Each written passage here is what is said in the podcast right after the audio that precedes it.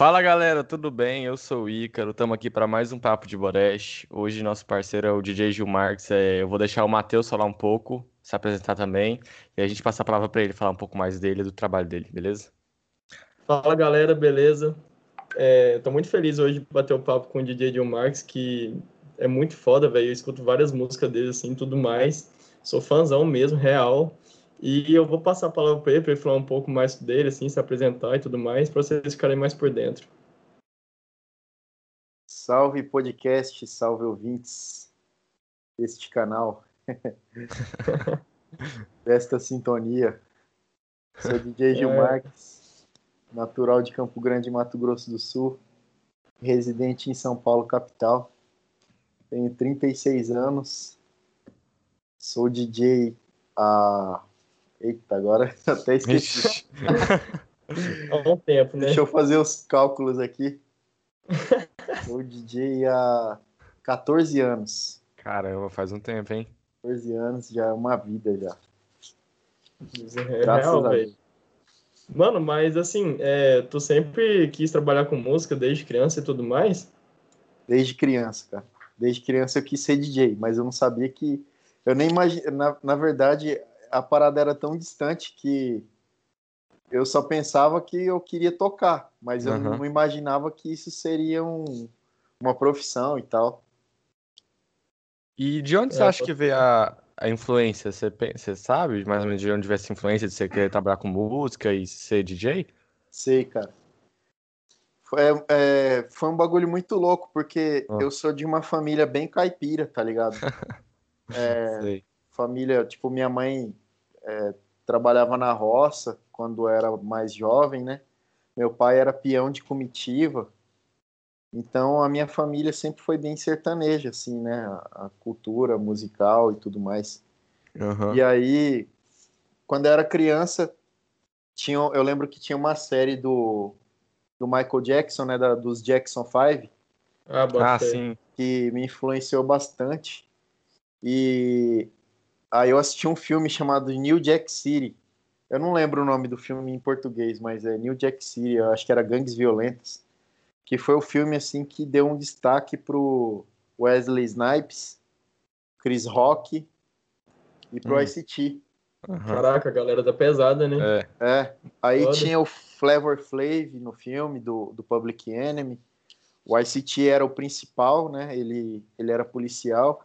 E aí eu morava na Quebrada, em Campo Grande, e aí tinha essa realidade de tráfico de drogas, periferia, tiro, morte. E aí, juntando essa parada do filme, né, da cultura negra, e aí aquela realidade do meu bairro, e... veio uma batida mais pesada, mais agressiva, tá ligado? Que eu não sabia o que era. Eu já gostava de música a capela, né? Que eu cresci na igreja, então tinha a cultura musical na igreja muito forte. E aí eu tinha essa influência da capela ali, do soul, né? Sei. E aí veio essa parada da batida mais pesada, mais gangsta, né? Eu tinha 7 anos. Caramba. Eu sei o cálculo porque, tipo, eu morava no fundo da casa da minha avó. E aí meu pai alugou uma casa. A gente saiu da casa da minha avó, continuamos no mesmo bairro. E aí foi o ano que eu assisti, foi o ano que eu mudei. Então, tipo, de 7 para 8 anos. Por isso que eu tenho essa memória. Caramba. E aí, cara, puta, a batida era muito da hora, mano. Era um bagulho que me sabe, quando te contagia. Mas eu nem sabia que era rap, nem nada assim, né? Só curtia mesmo, né? Só curtia. Aí, mais pra frente, tinha umas atividades, assim, de recreativa, assim, né? Na escola. Sim. E aí tinha um mano lá que ele tinha uma fita. Ele tinha um microsystem. E aí era a fita, né? Fita cassete. E aí foi a primeira vez que eu escutei a música do Boneco com o Tupac. Caramba! E era aquela música que o beat tinha um som de tiro. Clac, clac, sim, eu sei. Aí foi também que o bagulho também... Eu comecei a perceber que tinha uma ligação com aquela outra que eu tinha ouvido no filme, né? E aí, mais pra frente um pouco, veio Racionais MCs, né? Começou a tocar na FM. E ainda não tinha ligado as duas coisas, mas eu só sentia que o clima era o mesmo, né? De protesto e tal. Mas sim, aí eu já comecei a descobrir que o nome era rap. Mas não liguei com a parada do filme também, tá ligado? Ah, entendi. Era tão ainda, tipo, cru na minha cabeça. Uhum. Mas eram os bagulho que eu comecei a gostar. E aí, nesse meio tempo, já morando lá na casa, que não era a casa da minha avó. Uhum, já tinha mudado. Tinha um mano chamado Carlinhos e um outro cara chamado Cristiano, que eram uns caras aqui do bairro, amigo do meu irmão. Meu irmão é mais velho que eu, né? 4 anos mais velho. E aí esses moleque, eles movimentavam o bairro assim, tá ligado? Eles tinham um mano que ele morava numa casa que era tipo... até hoje ainda os pais dele moram lá, mas era tipo uma chácara, assim. Uhum. E de esquina, assim, numa esquina de uma avenida, assim. O bairro chama Guarandi. Aí, mano, esses caras... Tipo, mano, todo mundo de família pobre... Esses caras, eles fazem umas gambiarra pra ter as coisas e fazer uma festa, tá ligado? Tipo, boto fé. Eles pegavam motor velho de ventilador, aí colocavam uma luz. Eu não lembro muito bem. Caramba, eles faziam... Aí eles pegavam o papel do Sonho de Valsa, uhum, e do Ouro Branco, e aí eles colocavam, aí ligavam a luz... Aí eu sei que eles inventavam as paradas, tá ligado? Caramba! E aí, mano, eles faziam as festas. E aí meu irmão era envolvido com eles, e aí meu irmão começou a comprar vinil. A gente tinha um toca-disco em casa do meu pai. E aí meu irmão começou a se envolver, né? Que era tipo a equipe de baile, né? A equipe, uhum, de baile da quebrada. E aí... Nesse meio tempo, que quando me chamou a atenção mesmo, foi quando o Cristiano e o Carlinhos colaram lá em casa, e levaram uma fita VHS do DMC, que era o Campeonato Mundial de DJs, que começou em 84 e existe até hoje, que o Erick Jay é campeão, né? Uhum. Uhum. Nós temos um brasileiro campeão do bagulho. Caramba. Sim, mano, isso é muito foda, né? Representatividade pra nós, tudo mais. Sim. E aí, mano, aí eu assisti o ano que o DJ David da Alemanha ganhou. Foi uhum, quando os caras trouxeram o VHS lá. E eu assisti, eu achei muito louco, tá ligado? Chapei, assim, falei, pô, mano, queria fazer um bagulho desse aí um dia. Mas era muito distante a realidade, tá ligado? Os caras, ninguém sabia fazer scratch dos caras. Só fazia os bailes, nem tinha os toca-disco, uhum, profissional. Não chegava na quebrada, né, essas coisas. Era muito complicado se pá. E, tipo, eu sou de 84, então isso era no início dos anos 90. Nossa, e foi a época que... Começo, né? E foi a época que as eliminatórias do Brasil, do DMC, passavam na televisão, tá ligado? Tipo, Rede Globo, que era a época, né, do DJ Malboro, DJ Cuca... sim, os caras foda, né, do começo, que começou o movimento. Sim, o KLJ, do Racionais, o MC Jackson, esses caras que... DJ1 eram os caras que entravam nos campeonatos. E aí... Mas eu nem cheguei a ver, não. Eu fui ver depois de adulto mesmo, que tinha essa... Sim, essa... Mas mano, foi isso. Perdão. Pode falar. Você vai... Pensei que você ia completar alguma coisa. Mas, enfim, ao longo do começo, assim, da sua carreira, você deve ter participado de vários grupos, assim, tipo, o mais recente que eu saiba é o Atentado na Palma e tudo mais. Mas quais foram os grupos que você participou que te deram experiência, vivência e tudo mais nesse mundo? Eu comecei como MC, né, na verdade. Eu fiz o caminho inverso. Porque, assim, eu pensava, mano... Tinha um mano que eu conheci que tinha um grupo, uhum, e aí era ele mais um. E aí, tipo, Não tinha DJ, não tinha equipamento, não tinha nada. Aí o cara me chamou pra ser do grupo. Eu tinha 17 anos. Eu falei, ah, mano, eu vou. Uma hora aí, se pintar a oportunidade de ser DJ, eu vou ser o DJ do grupo. E realmente foi o que aconteceu, tá ligado? Então eu comecei com esse grupo chamado Verbo Verdade. Era um grupo intitulado Gospel. E a gente fez um CD na época, em 2003. E aí a gente tocava nos eventos aqui da cidade, tipo, os grandes eventos, tipo, que vinha Aline Barros, essas paradas assim, a gente sempre abria os shows. Foi Mas era, tipo, bem hip-hop mesmo, gospel, ou era, tipo, era um grupo gospel e tal, de outros tipos de estilo de música? Não, hip-hop mesmo. Caraca, que massa, mano. É, a gente tinha b-boy, tinha grafiteiro. É, mano, tem um cara que chama... Eu não lembro o nome dele agora, mas é aquele que canta aquela Vixe, Muita Treta. Como é que é o nome dele? Você sabe? É o Pregador Lu. Ah, sim. Mano, você conhece ele e tudo mais desse Conheço. Ele é muito foda, né? Vixe, ele... Mano, é um dos caras mais respeitados de São Paulo, assim. Esse disco que você tá falando, que tem a música Muita Treta, chama Segunda Vinda Cura. Isso mesmo. É o disco... considerado, assim, pela maioria, o melhor álbum de rap nacional dos anos 2000, assim. Caramba, nossa, mano, que foda. Entre APC e Racionais, assim. Que foda, velho. E como é que você começou a trampar como DJ? Você tá falando que você demonstrou interesse pela música e tinha a galera que você começou a demonstrar interesse, mas, assim, seus primeiros trampos foram solo? Como é que foi o começo da carreira como DJ? Então, através desse grupo, tinha um mano que ele era b-boy e ele morava em ele era de São Paulo, mas estava morando em Campo Grande, o Ruquinho.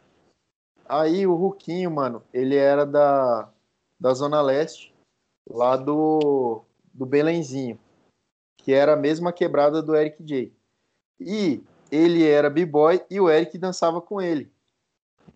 Aí quando ele entrou no nosso grupo em 2003, ele falava, mano, a gente tem que ir lá pra São Paulo, tem os parceiros lá, mano, que são DJ, os parceiros meus, mano, que eu conheço de infância e tal, e os caras vão ajudar nós e tal, e aí a gente foi em 2003. Quando eu fui, eu conheci o Erick Jay, que não é o Erick Jay de hoje, famoso pra caramba, campeão mundial, tá ligado? Ele ainda tava, tipo, no início de carreira mais início do que eu sou hoje, tá ligado? Nossa, velho. Ele tava bem, tipo, no início mesmo, mas ele já era bom. E aí ele juntamente com o DJ RM, o DJ Zulu, foram os caras que, tipo, me abraçaram. Falaram, não, mano, a gente vai te ensinar. Que massa, mano. Aí daí você foi pegando experiência, né, mano? As primeiras experiências. Aí eu fui viajando pra lá, eu ficava na casa dos caras e eu comecei a aprender. Aí eu digo que eu me tornei profissional em 2008, porque foi o primeiro ano, assim, que eu comecei a ganhar dinheiro e que eu comecei a tocar em grandes festas aqui, né? Eu tô em Campo Grande, apesar de parecer só sua mesmo, né? Que não era só pelo rolê. Sim.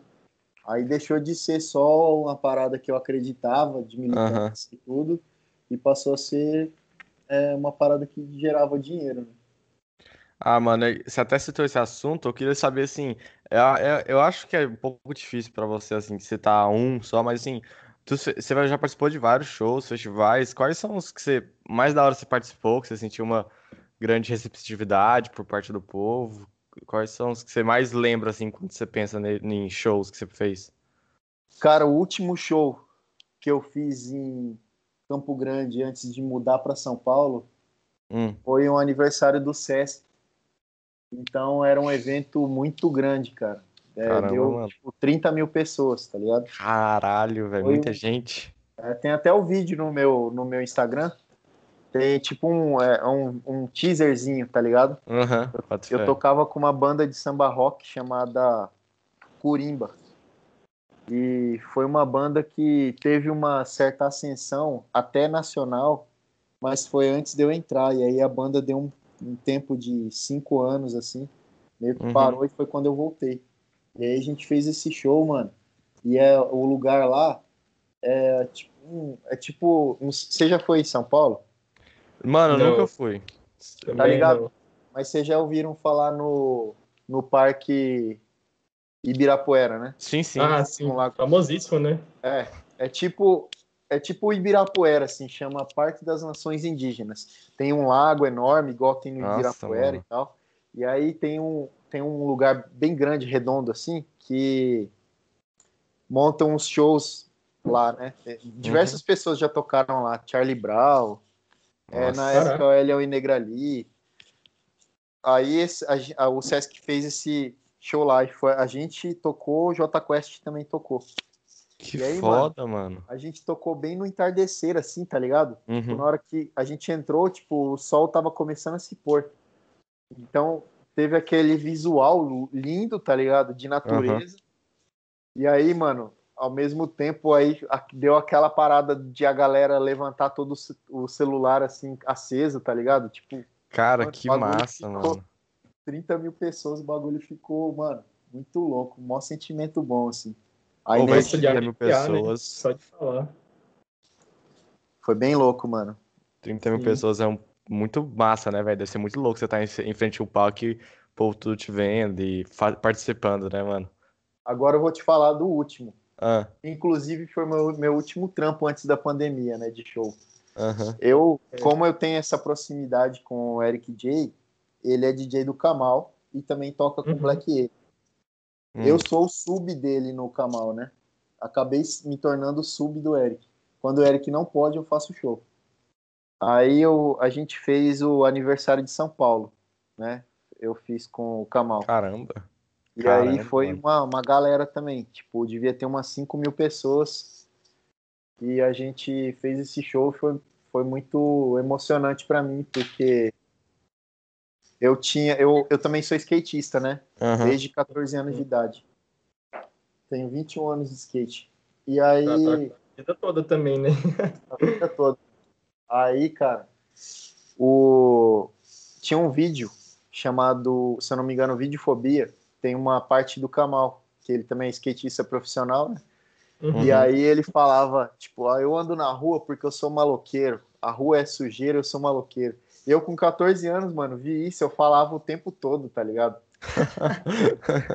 Aí eu nunca nem imaginei que eu ia conhecer o Kamau. Aí outro dia você tava lá com ele, né, mano? Aí hoje eu posso dizer que o cara é meu irmão mais velho, tá ligado? Uhum. E o lugar onde eu moro foi ele que descolou, que é onde fica o Estúdio Ateliê. O Estúdio Ateliê é tipo a meca do rap nacional, tá ligado? Todo mundo que você imaginar gravou lá. Mano, e aí eu fico lá, tá ligado? Eu moro no prédio do estúdio, eu tenho acesso ao estúdio, fiz várias lives lá no estúdio na pandemia. E... Caramba, mano. Então é um lugar onde gravou Racionais, onde gravou esse disco do APC 16, do Pregador Lu, MV Bill, caramba. 509E, tá ligado? Cara, todo mundo, né, mano? Caramba. Rap Hood, todo mundo dos anos 2000, anos 90 gravava lá. E muita gente ainda grava. Uhum. E aí eu tenho esse privilégio de conviver com o Kamau, né? Todo dia. Porque ele tá no estúdio todo dia. Agora, na pandemia, ele ficou lá em casa. Porque pra não correr esse risco de ir pra casa e voltar, e tá ligado? Aí ele ficou lá em casa. E aí a gente, ter feito esse show, cara, foi uma realização muito grande pra mim. Caramba, eu imagino, mano. Nossa, mas, tipo, até pra gente que é de fora, tipo, não sabe sobre vivência e tudo mais, dá pra ver que, tipo, o Kamau é muito amigo seu, te ajuda em tudo, né, velho? Até só de scrollar pelo seu Instagram, você vê, tipo, vários shows que vocês fizeram junto e tudo mais. Eu acho isso muito da hora. Sim, sim. E o crescimento, né, que traz isso, essa vivência. Eu acho isso muito massa, velho. Mano, e falando em show, tu já tocou aqui em Goiânia, né? Como é que foi vir pra cá? Cara, eu fiquei muito feliz de ter tido uma vivência em Goiânia, tá ligado? Porque, assim, eu sou campograndense, centro-oeste, Goiás é centro-oeste também, e tudo, a gente tá ali mais ou menos numa cultura meio parecida, né? Sertaneja, sim, sim. E, mais interior uhum. e tal. Uhum.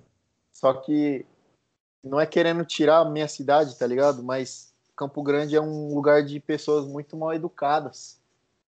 E eu senti essa diferença, assim, em Goiânia, tá ligado? As pessoas que eu conheci, os rolês que eu dei, assim, eu senti que a galera que massa, era muito mano. Mais da hora, mais receptiva, assim, tá ligado? Uhum. Mais aberta a ter uma amizade e ter mais consideração, assim. Então, tipo, eu consegui fazer muitos amigos em Goiânia. Que massa, velho. Mano, todo mundo, assim, sem querer puxar nosso saco, mas todo mundo que é de fora sempre fala que a gente é um povo muito receptivo e tudo mais, e eu fico muito feliz em saber que você tem essa visão da gente também. Tipo, um cara muito foda falar isso da gente. É muito legal. Pô, da hora demais. E aí, nessa vivência de Goiânia, de rolê, de eventos do Centro-Oeste, né, eu acabei conhecendo o Eco, o Boneco e o Gigante. Sim, uhum. Os caras. E aí foi quando eu. Sim, e quando eu conheci os caras, não existia grupo. O Gigante tinha um trampo dele, o Boneco tinha um trampo dele e o Eco tinha um trampo dele, tá ligado? Aí, aí a gente tocou no mesmo evento no Mato Grosso, lá em Cuiabá. Foi quando a gente criou essa amizade. Quando rolava muito as paradas do Fora do Eixo, tá ligado? Ah, sim, sim. Aham. Uhum. Aí a gente tocava muito nesses eventos do Fora do Eixo. E nossa, que foda, velho. Eu pensava que você só tinha entrado, sei lá, eles tinham o grupo, aí precisava do DJ, te chamou, mas não, você tá lá desde o começo mesmo, né? Isso é muito foda. Então, como amizade, né? Mas que a gente foi trampar uhum. junto uhum. mesmo, foi quando os caras formaram na Palma e falou, mano, a gente precisa de um DJ. Pô, vamos chamar o Gil. Porque eles também queriam sair. Cara, né? E aí eles queriam fazer essa ponte de mudar de cidade, ir para São Paulo e tentar o corre lá, tá ligado? Uhum. E eu também queria. Aí foi, tipo, a gente morou junto lá, depois eu fui pro meu corre, o Gigante casou, o Eco voltou pra Goiânia, o Boneco casou também, tá ligado? Cada um foi pra sua vida, assim. Ah, mas a amizade continuou. Mano, e acredito que muito por causa do grupo, assim, também por causa do seu potencial, do seu talento, você acabou que tocou com muita gente foda, mano. Tem aquela Cypher Respect, que tem uns caras da cena mais nova do rap, uns caras muito foda, com o próprio Kamau, tem alguns sons, sei lá, do Rap Box, que você já tocou, e como que é Sim. tocar com essa galera, velho? Cara, Pô, eu fiquei muito feliz porque pessoas que eu sou muito fã, tá ligado? E pessoas que eu não conhecia e passei a conhecer. Tipo, por exemplo, eu conhecia o trampo do Rincon, conhecia o trampo do Rashid, do... Pô, até esqueci o nome dele, que corria com o Marechal, lá do Rio também. Putz. Eu sei quem é, mas eu também esqueci agora, pra falar a verdade. Ele é bem baixinho. Tipo, era um cara também que eu corria, que eu acompanhava o corre, gostava das músicas. Aí pessoas que eu não conheci, passei a conhecer, tipo o Daniel Shadow, um cara foda pra caramba, mano, do Rio. O Gigante da Norte lá, que também é gigante. Eu acho que ele é maior que o Gigante de Goiânia até. Nossa, é gigantesco. Ele também é Kaiowá o nome dele. Também monstrão. Eu gravar com o Rashid também, né? Rincon, que eu já conhecia. Uhum. Agora, um cara que eu não conhecia e que eu vi que ele ia explodir, mano, pelo potencial, é o do Rio também, cara. Xamã. Ah, o Xamã, nossa, o Xamã explodiu, né? Cara, mano, bastante, né, mano? Pra caramba, tá ligado? Cara, pô, simpático, carismático, talentoso, mano. O cara tinha tudo pra ser o que ele é agora mesmo. E já dava pra ver, assim, que isso ia acontecer. Na época que vocês gravaram a Cypher Respect, ele não era tão estourado não, né? Tipo, ele era meio mainstream ainda, né? Ainda era... Quem era mais do rap, assim, que tava ligado. do corre dele. Uhum. Hoje é, qualquer um sabe quem é. É, mano, hoje, tipo, ele rompeu a barreira do povo que curte rap, né, mano? Tem muita gente que nem curte esse tipo de música, mas escuta o Xamã, ele rompeu barreira, né, mano? Ele é bem conhecido. E teve a Stephanie também, né, cara? Que, pô, não tem como deixar de falar. Uma das pessoas, assim, que tem uma admiração muito grande, tanto pela pessoa que ela é, quanto pelo talento musical, assim, que é, pô, tem nem como medir, né, mano? Imensurável. Sim, é muito foda. Ah, sim. Mas, pô, essa vivência foi muito louca. E eu, não só ter feito show com o Kamau também, mas ter feito uma música que saiu no final do ano passado, se eu não me engano foi em dezembro, uma música chamada Transmissão, que eu fiz as colagens, os scratches, foi uma música dele com Matéria Rima, lá de ano de BH, muito, muito talentoso também. Então, pô, é umas coisas assim que vai acontecendo que você vê que nada você esperava, mas aí você vê, você tá dentro do bagulho, tá ligado? E você fala, caramba, eu tô fazendo parte do bagulho aqui, então qualquer coisa pode acontecer. Ah, é, mano. É, mano, você até citou aí música que você fez. Tem algum feat que você guarda no coração? Um feat que você fez, você tipo, se orgulha muito do resultado, ou que você fez com alguém muito especial pra você e tal? Você já tá falando um pouco disso? É, cara, tem esse do Kamau com Matéria Rima. Tem também esse do Cypher Respect 2, né? Que tá todo mundo, né? Rashid, Rincon, Xamã. Muita gente foda, né? É. E tem um que vai sair, que eu vou revelar aqui pra vocês. Aí, mano. É, olha que só. É o feat com o Pregador Lu e com... Caraca! Caramba! Com o meu parceiro Bjork, Marcelo Bjork. A música é dele. Que foda, mano. Tem previsão já pra quando vai sair? Cara, não tem previsão ainda, mas a música tá pronta. E aí foda, mano. Hoje, atualmente, hit, eu toco com o Marcelo Bjork, né? E com Slim Rimografia, que são, assim, os que eu fixo mesmo, que é eu que trampo com os caras. E aí, quando o Erick não pode, o Kamau me chama. São esses três, assim, que a gente corre, né, junto. E aí, com o Bjork, mano, pô, é uma maior satisfação trabalhar com esse cara. Ser humano incrível, talentoso pra caramba. Vai sair o disco também dele, que a gente fez lá em BH. Um disco muito bom, mano. Assim, não é porque eu tô no disco, não, mas tem muita gente boa no disco, tá ligado?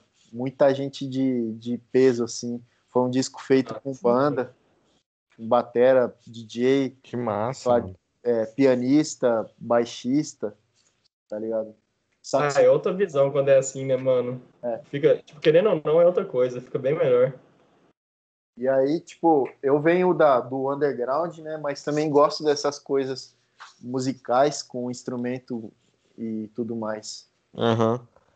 Ah, bota fé. Mano, eu fiquei com uma dúvida na parte que você tava falando um pouco antes sobre São Paulo.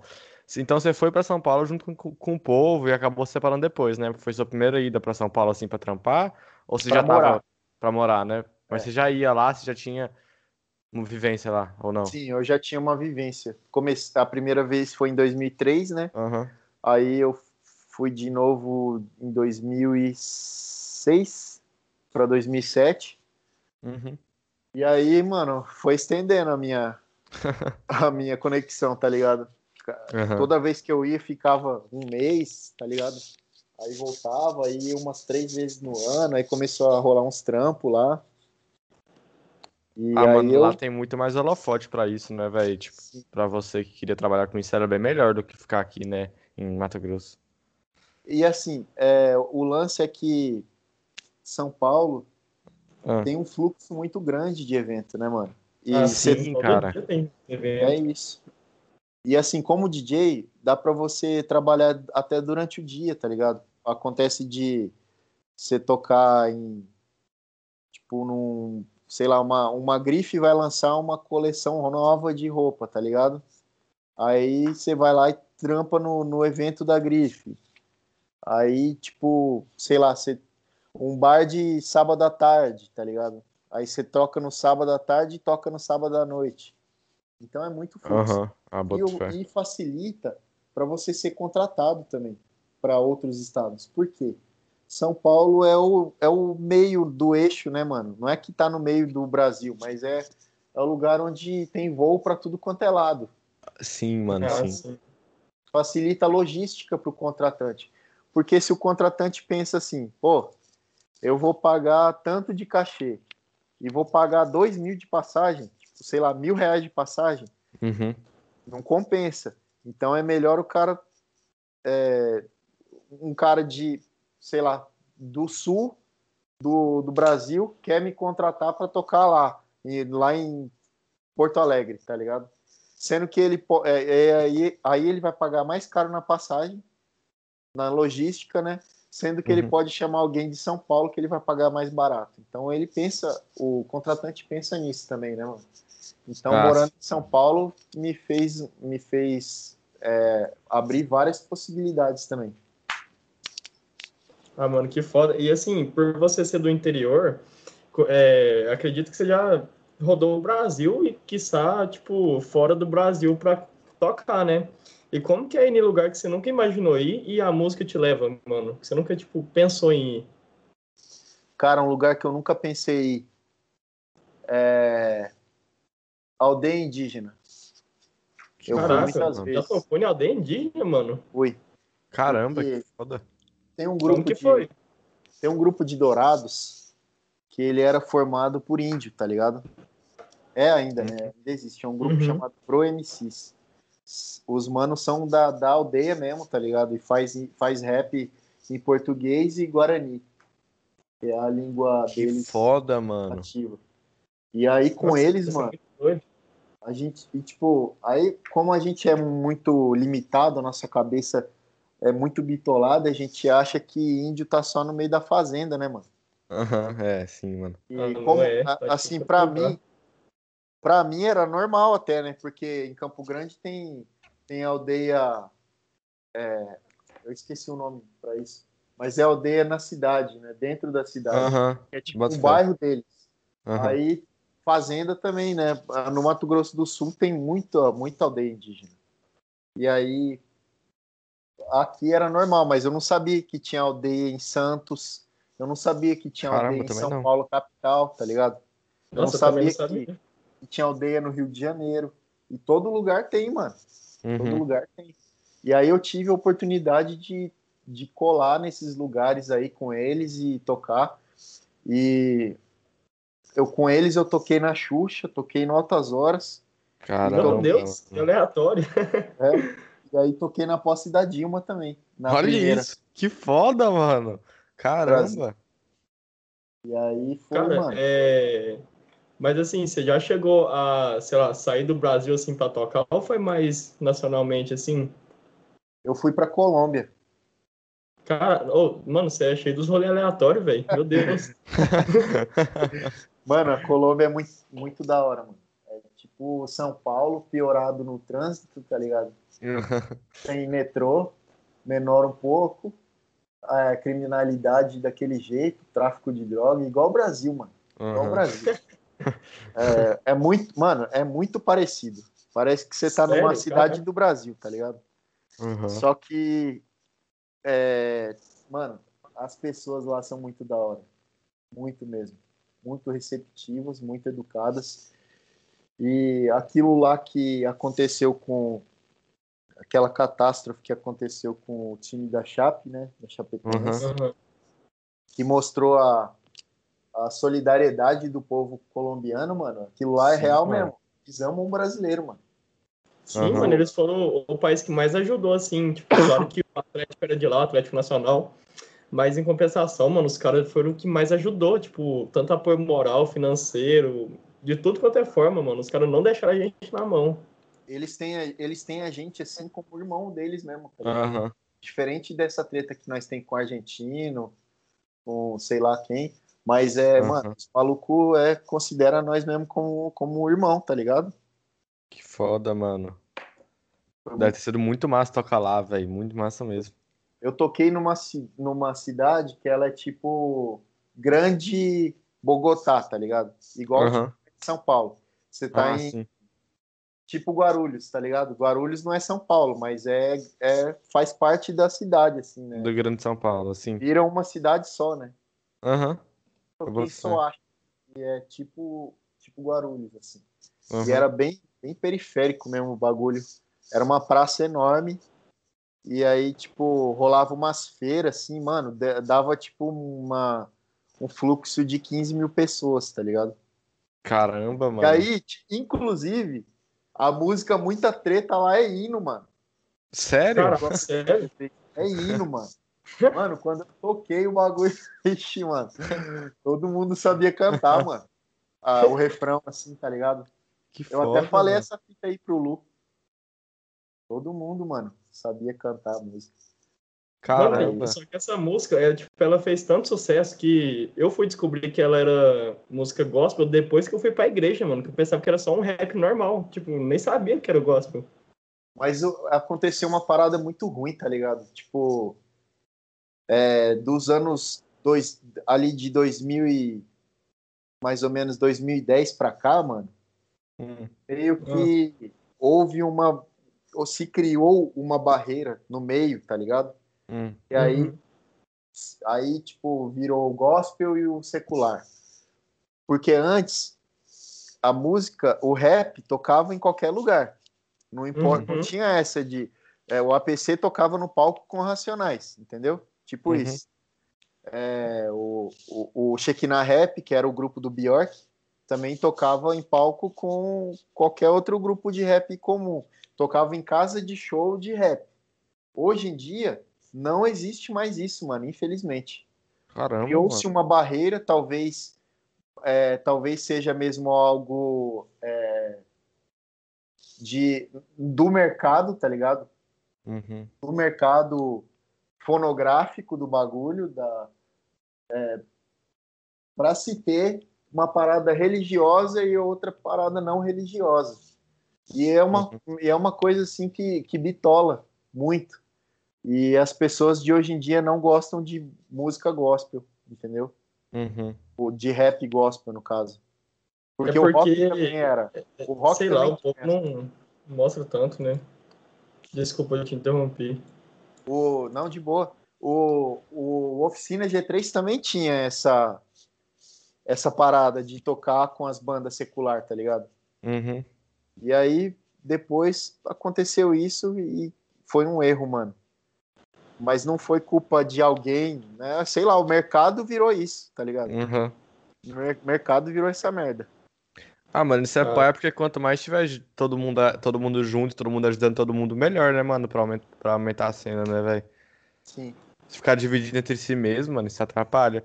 Mano, e a sua família, como que ela sempre foi com você querer trabalhar com a música? Como que foi a sua experiência com ela? Mano, é difícil até hoje, assim, tá ligado? Sério, mano? Eu tenho que ficar provando que é minha profissão e que isso tem uma renda, tá ligado? Caralho, eu não esperava, mano. Eu achei que eles, pelo menos hoje em dia, já tinham tipo, entendido e tal, visto que realmente é uma profissão e dá certo, mano. Não, é difícil, tá ligado? É difícil a família entender, ainda mais quando a cultura da sua família é totalmente diferente. É, eu imagino isso, né, mano? É bem diferente, né, cara? É, mas ninguém, assim, fica também, tipo... Ah, você tem que parar, não sei o quê. Às vezes, quando meu pai tá meio chateado, ele fala, mas ele considera, tá ligado? Que eu sou um bom profissional, que eu sou um artista, mas não é fácil pra eles eu ter feito essa escolha até hoje, assim, tá ligado? Caramba, mano. E assim... Mas eles isso, assim, é muito... Todo mundo que é meio artista, assim, sofre esse, sei lá, esse... preconceito da família, né, que Você tem que, tipo, sei lá, se você fizesse uma faculdade assim, você não ia precisar provar que você ganha dinheiro. Uhum. Mas aí, como é uma coisa meio alternativa, aí todo mundo, sei lá, te julga e tudo mais. Isso é muito foda no Brasil, mano, porque qualquer outro país do mundo, todo mundo super apoia, mas no Brasil é essa merda. Exatamente. E assim, eles falam, tipo, eles sabem que dá dinheiro, mas é pra poucos. Realmente é pra poucos. Uhum. Ter um avião... como a Loki, tá ligado? Morar numa cobertura de não sei quantos milhões, como o Gustavo Lima, que anda de Ferrari, tá ligado? Sim, isso é pra poucos. Uhum. Agora, tem muita gente que sobrevive da música, que, pô, sei lá, consegue ter um carro, ter uma moto, ter uma casa, tá ligado? Ter uma vida média, como todo brasileiro tem, tá ligado? Ali, na classe média ali, no meio, segurando pra não cair, tá ligado? Mais ou menos isso. Mano, mas essa fita, todos os cantores, assim... Cantores não, vou falar músicos, né? Porque envolve tudo. Que a gente conversou até agora, que é os caras da banda Pedra Letícia, um cara que chama Felipe Maguim. Todos falam a mesma coisa, mano, que... Tem gente que pensa que eles têm grana, mas, mano, tipo, é... Classe média, mano, normal, tipo, não é aquela coisa... Ah, só porque tem uma fama o cara já tá rico. O povo tem que tirar isso da cabeça, né? Sim, sim. Com certeza. Bota fé. Mano, e te falar, a gente sempre faz uma dinâmica rápida, assim, nos podcasts, que é tipo bate e volta a pergunta, saca? E assim, se você pudesse tocar com qualquer músico do mundo, sei lá, tipo, você fazer a batida pra ele e tudo mais lá no meio do show, qual que você escolheria e por quê? Cara, nossa, mano, que difícil. Todo mundo fala isso. Na verdade é difícil, mas é fácil pra caramba, mano. Que essa pergunta é a mais óbvia que tem no Brasil. Mano Brown. É. Com certeza, né, velho? O cara Brown, mano. O cara é foda, ele é inspiração pra todo mundo do meio do hip hop, não tem como, né? Pois é, mano. Agora outra...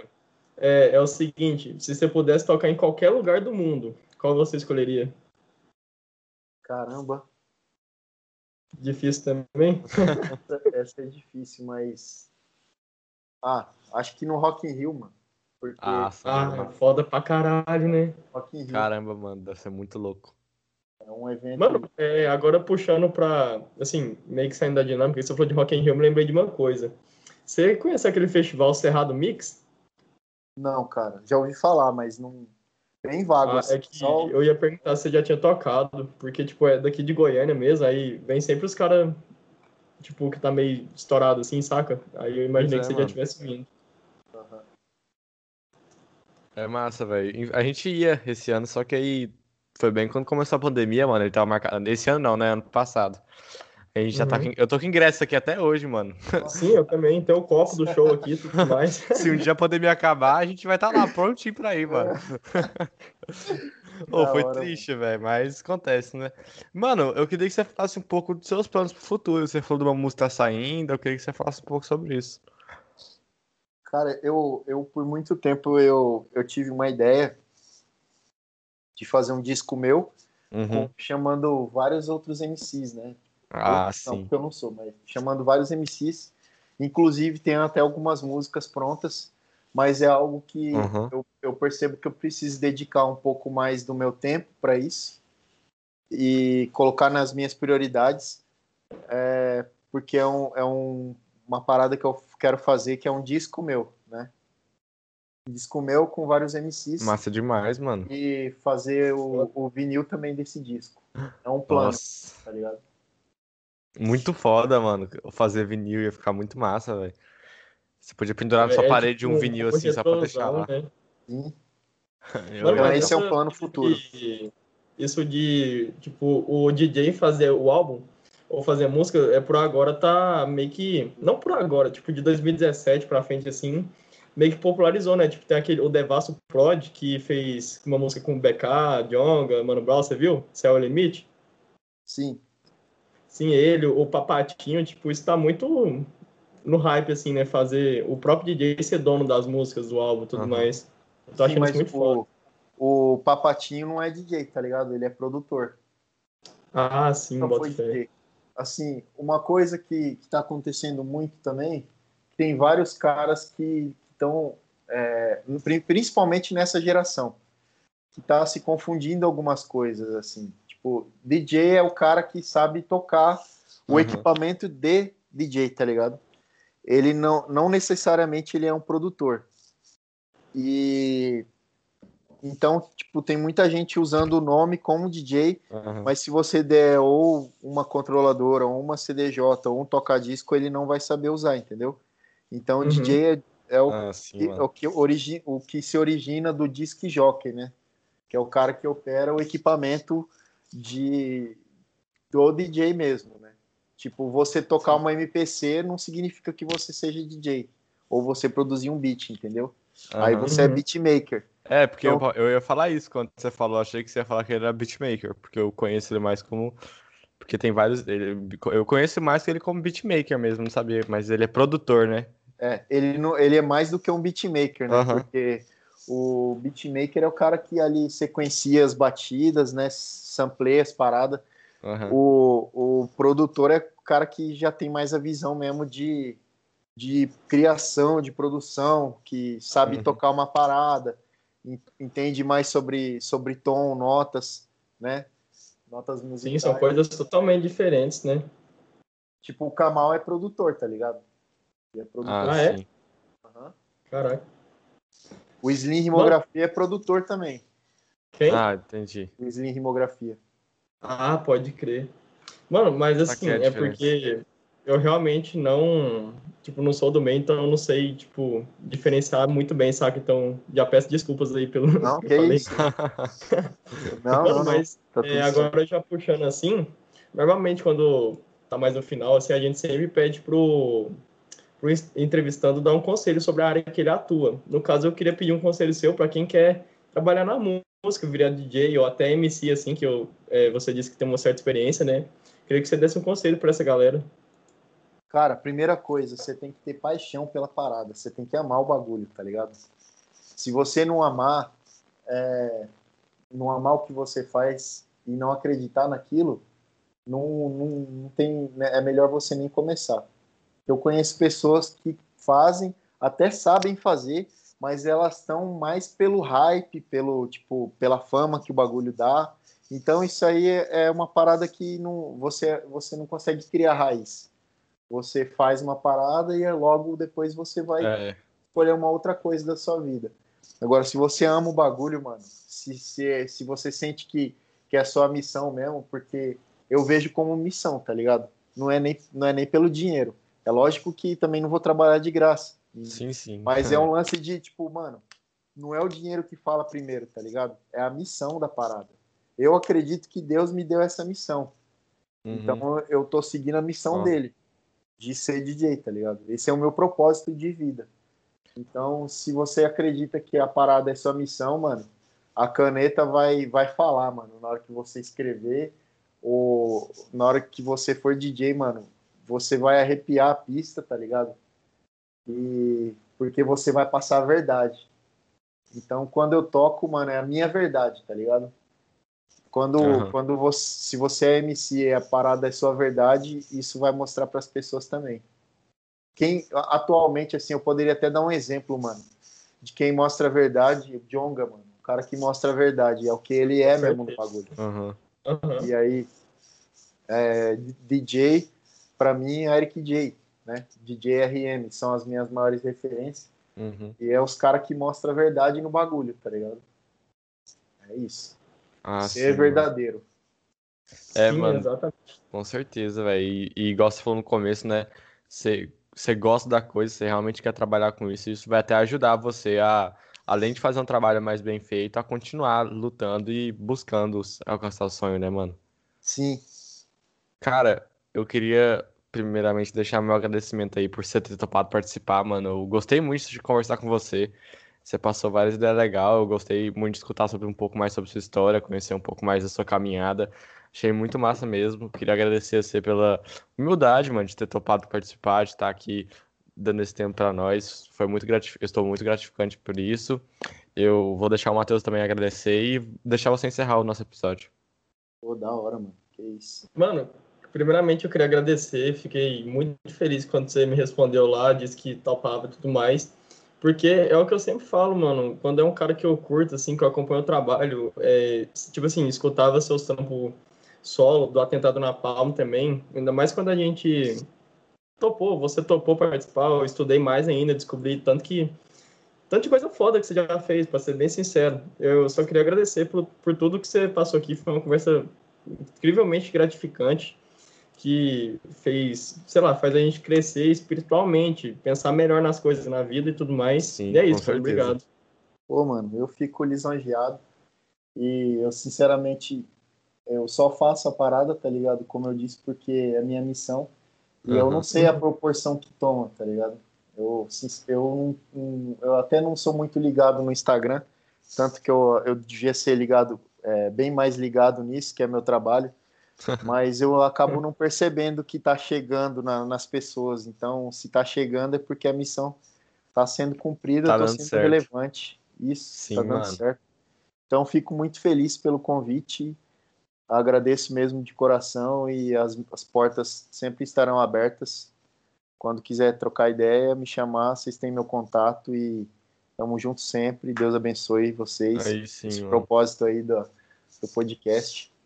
E, pô, amo Goiânia e tenho muitos amigos aí, então é sempre um prazer também. Um abraço para todo mundo de Goiânia. DJ Sancro, DJ Arthur, o Eco, que tá em Goiânia de novo, DJ Kodo, vários amigos aí. Caramba, galera. Gente, é isso, cara. De novo, muito obrigado, mano. Eu assim, torço para que cada vez mais você consiga cumprir sua missão, alcançar seu sucesso. Torço cada vez mais por você, que você alcance cada vez mais vitórias e conquistas, mano. Galera, segue ele lá no Instagram, é DJ Gio Marx, tudo junto, é DJ, Gil com G no começo e Marx, tipo Karl Marx mesmo. Isso Marx mesmo. Referências. É isso, galera. Siga a gente também, de Borás Podcast, tudo junto. E é isso, muito obrigado, galera. Valeu, galera. Tamo junto. É nóis.